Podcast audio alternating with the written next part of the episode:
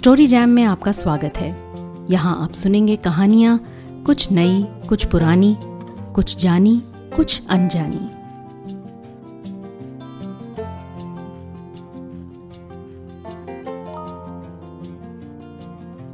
Story jam में आज सुनिए मनोहर श्याम जोशी की लिखी कहानी उसका बिस्तर। बहुत मुश्किल से एक अदद मामूली नौकरी पा लेने के बाद उसने महसूस किया कि अभी और भी कई चीज़ें हैं जिन्हें पा सकना आसान नहीं। सबसे पहले महानगरी दिल्ली में रहने की जगह। ये मुश्किल एक परिचित के परिचित ने हल कर दी। नई दिल्ली के लगभग टूटने को तैयार एक क्वार्टर की बदनुमा, बदरंग और तकरीबन हिल चुकी जाफरी किराए पर दिलवाकर। जाफरी में बस जाने के बाद घर गिरस्ती के लिए आवश्यक वस्तुओं की एक लंबी फहरिस्त उसके आगे मंडराने लगी। अच्छे कपड़े, बर्तन भांडे, साइकिल, टेबल फैन, मेज कुर्सी, अच्छी सी बीवी, चारपाई और बिस्तर। इस फहरिस्त में से और तमाम चीज़ों को आगे कभी अच्छे दिनों के लिए स्थगित किया जा सकता था, लेकिन चारपाई और बिस्तर का मसला टालना मुश्किल था। गर्मियों के दिन लोग बाग क्वार्टरों के बाहर के उजड़े लॉन में सोते थे। वहाँ बिना चारपाई के कैसे सोएं और बिना पंखे के इस मौसम में जाफरी में कैसे रात काटे। बजट चारपाई की अनुमति दे नहीं रहा था, लेकिन चारपाई ही ना होना शरीफ मध्यवर्गीय लोगों के साथ रह सकना असंभव बना रहा था। लिहाजा सिगरेट की जगह बीड़ी अपनाने का संकल्प करके उसने सबसे सस्ती एक मूंज की चारपाई ले ली। जब इस नई चारपाई पर उसने अपना पुराना बिस्तर बिछाया तब उसे बहुत संकोच हुआ। उसने महसूस किया कि चारपाई पर उसका बिस्तर नहीं, उसकी दरिद्रता की नुमाइश लगी है। एक मैली सी रजाई जिसमें रूई अब इकसार नहीं रह गई थी, एक उससे भी मैला गद्दा जो कई जगह से फटा था, एक मुड़ा तुड़ा बिना खोल के चीकट तकिया, न दरी न चादर। और इस बिस्तर में वो खास महक भी थी जो पहाड़ों की सीलन में रह चुकने की सूचना देती है। बिस्तर का रंग रूप और बिस्तर की गंध अनुभवी दर्शक के मन में खटमल पिस्सू की आशंका को जन्म देती है। अगले दिन सुबह क्वार्टर मालिक ने बिस्तर को धूप दिखाने की नेक सलाह देकर इस आशंका को परोक्ष रूप से प्रकट कर दिया। उनकी बात सुनकर वो बहुत झेंपा। उसे लगा कि अपनी जात और अपने जिले के क्वार्टर मालिक पर न सिर्फ उनके बिस्तर के खटमल बल्कि घर के तमाम भेद जाहिर हो गए हैं। उसके बाप का शराब और जुए के कर्ज में डूबकर मरना, उसकी माँ के हिस्टीरिया के दौरे, उसके भगोड़े भाई का एक बार चोरी में पकड़ा जाना, उसकी बहन की बेबुनियादी मगर बहुत फैली बदनामी। उसने जितना सोचा उतना ही ये महसूस किया कि अपने कभी खुशहाल कुनबे की मौजूदा कंगाली का विज्ञापन ये बिस्तर फेंक ही देना होगा। लेकिन फेंक दे तो सोए किस पर और नया बनाए तो कैसे? अभी तो चारपाई लेना तक मुश्किल हो गया था। पहला वेतन मिलने पर भी स्थिति लगभग यही रहेगी। नौकरी की खोज के दौरान लोगों का जो उधार हुआ है वो चुकाना होगा। घर में पिताजी के मरने, बदनामी के डर के कारण बहन के सेविका पद से मुक्त हो जाने और छोटे भाई के भाग जाने के बाद बेसहारा हुए छह जनों के परिवार की परवरिश के लिए कुछ भेजना होगा और अपना सारा महीने का खर्च निकालना होगा। ऐसे देखा जाए तो महीनों तक बिस्तर लायक पैसे नहीं जोड़ पाएगा। वो बिस्तर की समस्या से आक्रांत रहने लगा और इस तरह आक्रांत रहने पर उसे खुद अपने से झुंझलाहट होने लगी। उसे अपनी बुनियादी मूर्खता का आभास सालने लगा। अगर चतुर होता तो क्या इतना मामूली सा मसला हल नहीं कर पाता? अरे लोग बाग कैसे कैसे मसले हल कर लेते हैं। लोटा लेकर घर से निकलते हैं और लखपति होकर घर लौटते हैं। वो एक बिस्तर तक का जुगाड़ नहीं कर पा रहा है। इस बारे में सलाह ले तो किससे? जो सुनेगा वही हंसेगा। एक बार उसके मन में थोड़ी चतुराई आई। सोचा क्यों ना केवल एक चादर और दरी ले लूं और तकिए का खोल बनवा लूं। इस चतुराई पर वो बहुत खुश हुआ। हालांकि चादर, दरी और खोल के लिए भी उसके पास पैसे अभी नहीं थे और ना पहला वेतन मिलने पर हो सकते थे। मजबूरी ने सारी खुशी खत्म कर दी। तब उसे चतुराई में खामियां नजर आने लगी। क्या केवल चादर और दरी को बिस्तर कहा जा सकता है? क्या चादर और दरी हो जाने पर वो पुराना गद्दा रजाई फेंक सकेगा? अगर नहीं फेंकेगा तो क्या वो उसकी दरिद्रता की नुमाइश नहीं करते रहेंगे? और अगर फेंक देगा तो मौसम बदलने पर क्या करेगा? तब की तब देखी जाएगी। तब की तब देखी जाएगी कहने से काम नहीं चल सकता। अगर तब हालत बदतर हुई तो? उसने चतुराई को दुत्कार दिया और तय किया कि चाहे जैसे हो पूरा बिस्तर बनवाएगा और शीघ्र ही बनवाएगा। मगर कैसे? और इस सवाल का कोई चमत्कारी जवाब उसे नहीं सूझा। फिर एक दिन शाम को वो पहाड़गंज तक टहल आया, ये मालूम करने के लिए कि नया बिस्तर कम से कम कितने में बन सकता है। वहां पहुंचकर उसे संकोच ने धर दबाया। जब खरीदने के लिए पैसे नहीं तब बेकार दुकानदार से कैसे बात करे? आखिर बहुत हिम्मत करके वो एक ऐसी दुकान में पहुंचा जिसका मालिक बुजुर्ग और सीधा सा था। जाकर उसने सवाल ये किया कि नौकर के लिए एक बिस्तर बनवाना है, कम से कम कितने में बनेगा? दुकानदार ने बिस्तर का ब्यौरा पूछा और फिर बताया कि अगर आप कॉटन वेस्ट का गद्दा रजाई लें तो काम सस्ते में बन जाएगा। पूरा हिसाब पूछकर वो चला आया कि कल मैं नौकर को रुपये लेकर भेज दूंगा। इसके बाद वो टहलता हुआ ही अपने नियत ढाबे में खाना खाने पहुंचा और वहां सहसा सस्ते बिस्तर बनवा सकने का एक गैर चमत्कारी उपाय उसे सूझा। त्याग और तपस्या। आज से वो सब्जी वगैरह कुछ नहीं लेगा, केवल दाल और प्याज चटनी के साथ रोटी खाएगा। दफ्तर आने जाने के लिए बस नहीं लेगा, पैदल ही चला जाया करेगा। चाय दिन में कुल एक बार पिएगा। इस तरह यहां वहां खर्च में कतर ब्योत करके वो पहला वेतन मिलने पर नया बिस्तर बनाने का दुस्साहस कर डालेगा। संभव है कि इस दुस्साहस के कारण अगले महीने के अंत में सूखी रोटी के भी लाले पड़ जाएं, लेकिन दुस्साहस करना ही होगा क्योंकि बिस्तर बनवाना प्रतिष्ठा का प्रश्न बन चुका है। और पहला वेतन मिलने पर उसने बिस्तर बनवा ही डाला।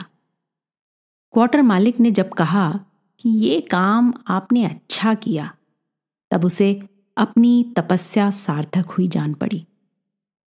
बिस्तर पर लेटकर उसके गुदगुदेपन पर हाथ पांव लंबे पसार कर उसके नएपन की गंध के नथुने भर कर वो और भी अधिक संतुष्ट हुआ। तभी उसकी दृष्टि लॉन पर केवल एक फटी दरी बिछाकर लेटे हुए भौन सिंह पर पड़ी। भौन सिंह चपरासी की नौकरी की तलाश में भटकता हुआ एक बेकार नवयुवक था जो फिलहाल क्वार्टर मालिक का घरेलू काम करके क्वार्टर के बाहर पड़े रहने और सुबह शाम सूखी रोटी खा सकने का अधिकार लिए हुए था। कुछ देर तक वो अपने नए बिस्तर पर लेटे लेटे भौन सिंह के नाचीज बिस्तर को देखता रहा। फिर वो एक झटके से उठा। उसने जाफरी खोली और पुराना बिस्तर निकालकर भौन सिंह को बख्शीश कर दिया। बख्शीश दे सकने की इस क्षमता ने उसके संतोष को पराकाष्ठा पर पहुंचा दिया। उस रात वो चैन की नींद सोया। अगले दिन तड़के उसकी नींद खुल गई। कुछ देर लेटे लेटे वो ये सोचकर सुख का अनुभव करता रहा कि जैसे त्याग तपस्या से उसने बिस्तर वाला मसला हल किया, वैसे ही एक एक करके अपने और परिवार के सारे मसले हल कर डालेगा। सुबह के पक्षियों के स्वरों में उसने अपनी आगामी सफलताओं के सगुन सुने। तबीयत तो हो रही थी कि इसी तरह लेटा रहे और खुली आंखों से सपने देखता रहे, लेकिन क्वार्टर में घर के मेहमान और किराएदार इतने लोग थे कि सुबह पहले नहा धो लिए बिना पैदल दफ्तर जाने की योजना चल नहीं सकती थी। तो वो उठ बैठा। एक विचार आया कि बिस्तर समेट कर जाफरी में रखाए। फिर सोचा कि ऐसी क्या जल्दी है। मन में कहीं शायद ये इच्छा भी थी कि आसपास के लोग भी उठकर उसकी खुशहाली के सबूत को देख लें। पंद्रह मिनट बाद जब वो नहा धोकर लौटा, तब चारपाई पर निगाह पड़ते ही उसका दिल धक से रह गया। चारपाई पर बिस्तर नहीं था। किसी ने संभाल दिया होगा, उसने अपने आप को समझाया, लेकिन नहीं, बिस्तर जाफरी में भी नहीं था। आसपास सब लोग सोए हुए थे, केवल वाटर मालिक और भौन सिंह उससे भी पहले उठ चुके थे और इस समय अंदर थे। उसने जाकर कहा, पूछताछ शुरू की और केवल घंटे भर तक पास पड़ोस के कोतूहल का विषय रहने के बाद नए बिस्तर की चोरी का ये प्रसंग सबके लिए बासी पड़ गया। थाने में रपट दर्ज कराने की व्यर्थता सार्थकता पर विचार विमर्श भी बेमजा हो चला। कई समझदार लोग आपस में इस बात पर भी शंका व्यक्त करने लगे कि इन साहब के पास कोई नया बिस्तर था भी। उसे महसूस हुआ कि लोग बाग हमदर्दी नहीं जता रहे हैं, उस पर हंस रहे हैं। उसे नए सिरे से अपनी बुनियादी मूर्खता का बोध हुआ और ये बोध क्रोध और करुणा दोनों का कारण बना। उसने बिस्तर तुरंत लपेटकर जाफरी में क्यों नहीं रखा?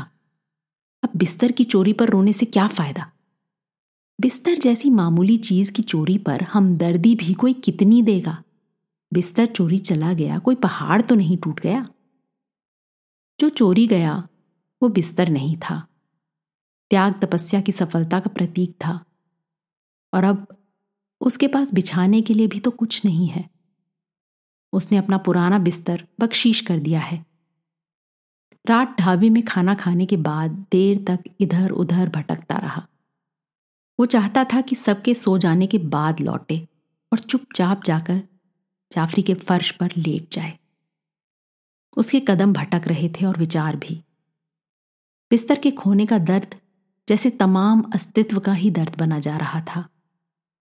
उसके पास इतना रुपया भी नहीं कि कभी कोई अप्रत्याशित विपत्ति आ जाने पर उसका मुकाबला कर सके। उसने कल्पना की कि वो सख्त बीमार पड़ गया है और दवा दारू के लिए पैसे नहीं हैं।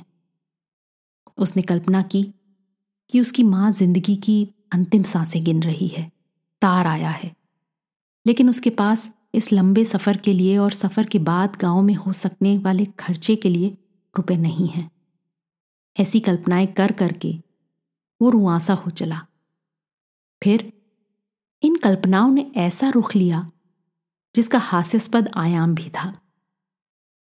मिसाल के लिए उसने सोचा कि उसकी इकलौती पतलून किसी सीट की उभरी मेख ने पीछे से फाड़ दी है और अब उसके पास दफ्तर पहनकर जाने के लिए कुछ नहीं है और नई पतलून सिलाकर खरीद सकने के लिए पैसे नहीं हैं। महीने का आखिरी दिन है। उसकी चप्पल चलते चलते फट गई है। मोची ठीक करने के पच्चीस पैसे मांग रहा है और उसके पास अब कुल दस पैसे बचे हैं। वो चप्पल को हाथ में लेकर नंगे पांव निकल पड़ा है कि एक कील सहसा उसके पांव में चुभ जाती है और दवा दारू के अभाव में गैंग्रीन का खतरा पैदा हो जाता है। शुरू में इन कल्पनाओं का हास्यास्पद पक्ष उसके समक्ष उजागर नहीं हुआ। वो अपने वास्तविक और कल्पित दुखों को कोसता रहा और गहरे कहीं इससे एक सहारा सा भी मिलता रहा। फिर फिर उसे इस सोच विचार का हास्यास्पद पहलू नजर आने लगा। जो अब तक अपनी सीधाई, अपनी गृहदशा मालूम हो रही थी, वो अपनी बुनियादी मूर्खता का रूप लेने लगी और मुंह बिराने लगी।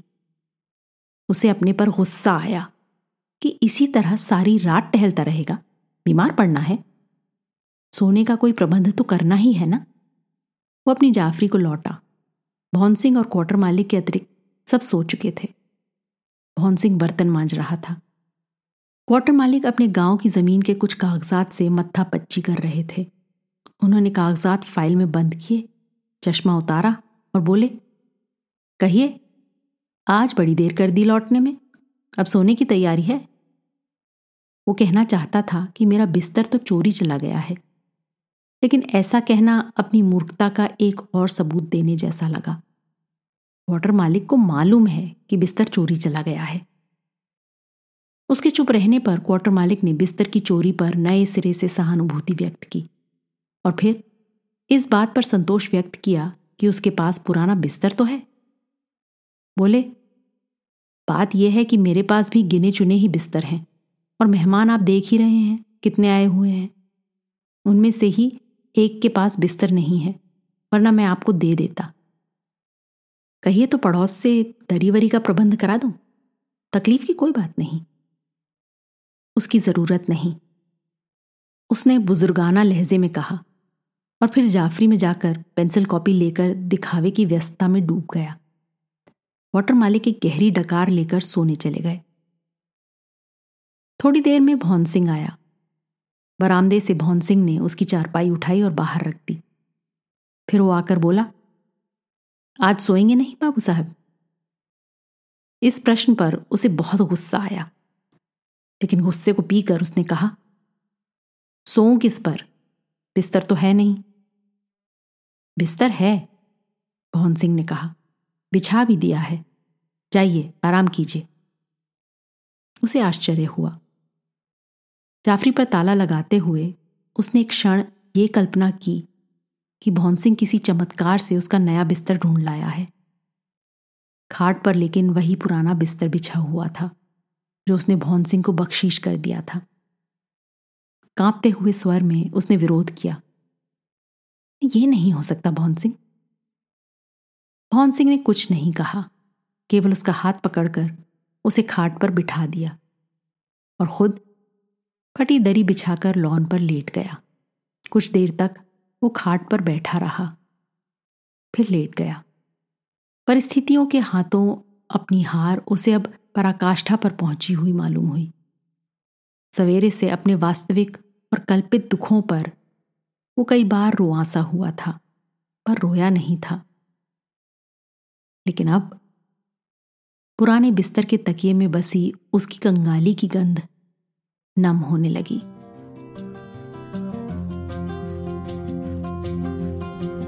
आज की कहानी आपको कैसी लगी, अपने कमेंट्स जरूर लिखिएगा। साथ ही सब्सक्राइब कीजिएगा। आपके फैमिली और फ्रेंड्स में आप जैसे ही कहानियों के शौकीन कदरदान और हैं, उन्हें ये कहानी व्हाट्सएप पर फॉरवर्ड करें। अगली बार फिर मिलेंगे एक और कहानी, लेख या कविता के साथ। तब तक अलविदा।